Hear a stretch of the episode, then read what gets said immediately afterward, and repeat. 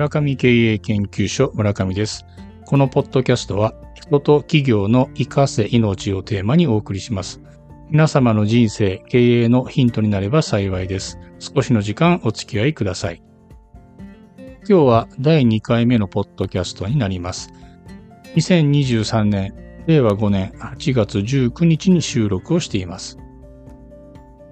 前回第1回目のテーマは組織づくりでした。その中で顔合わせ、心合わせ、力合わせの順番があって、心合わせが大事なポイントですとお伝えをしました。そこで今日は心合わせについてもう少し話をしてみようと思います。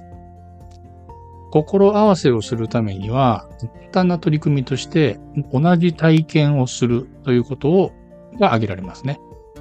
まあ、それはどんなことかというと、まあ、食事会であったり、まあ、ボーリングとかね、えー、まあ、ゴルフとか、まあ、運動会とか、まあ、何でもいいんですけども、まあ、同じ時間、同じ場所で同じ体験をするということが、まあ、必要になります。つまり、共通体験、共通認識による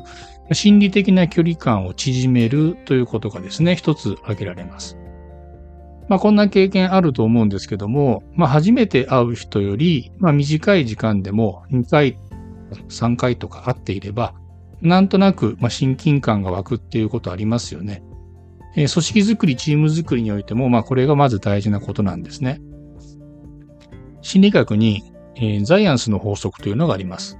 えー、どういうものかと言いますと、こう誰でも初対面の相手にはいくらかの警戒心を抱くものであり、接触回数が増えるこ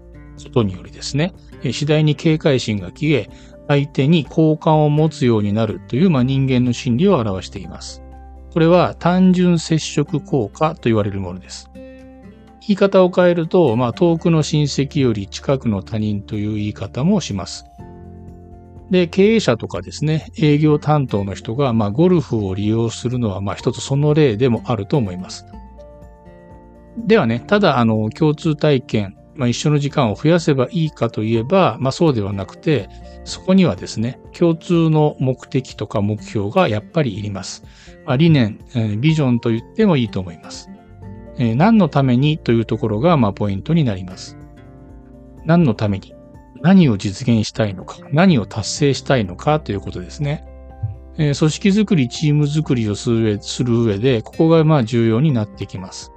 なぜ共通の認識を持っておく必要があるかというとですね、まあよく言う一般的にまあベクトルを合わせるなんていう言い方もしますけども、まあ、なぜかというとですね、まあ、理念やビジョン、共通のまあ認識、目的があればですね、えーまあ、チームがまとまりやすいというのがあります。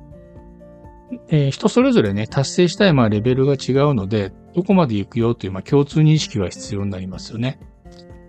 で、ここでですね、まあ、多くの企業で組織の力、まあ、チームの力が引き出せてない場合があります。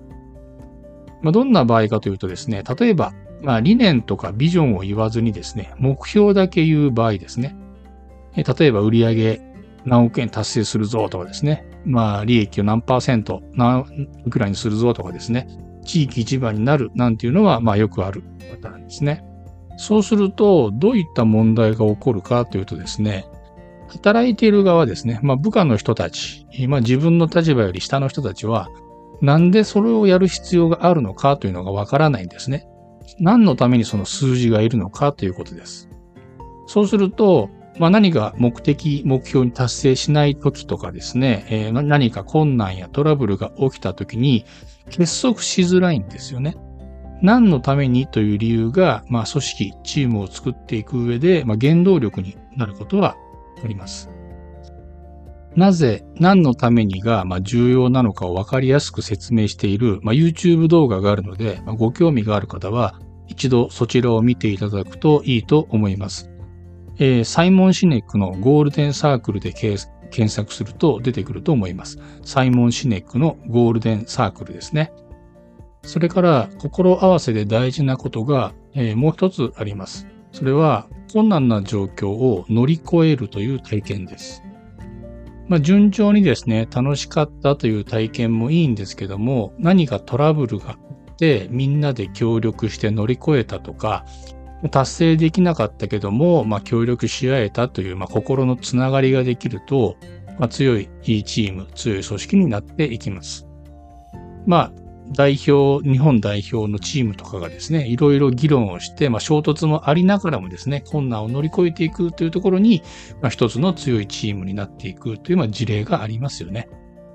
まあ、学生時代に、まあ、社会人時代でもいいですけども、まあ、苦楽を共にしたメンバーがですね、まあ、一生の友達になっていくっていうのは、まあ、こういうところに要因があります。いかがでしたか？えー、今日の内容が良かったとか、もうちょっとこういうところが聞いてみたいなど、まあ、感想とかですね、ご意見をいただければ私も励みになります。えー、またね、よろしければチャンネル登録の方もよろしくお願いをいたします。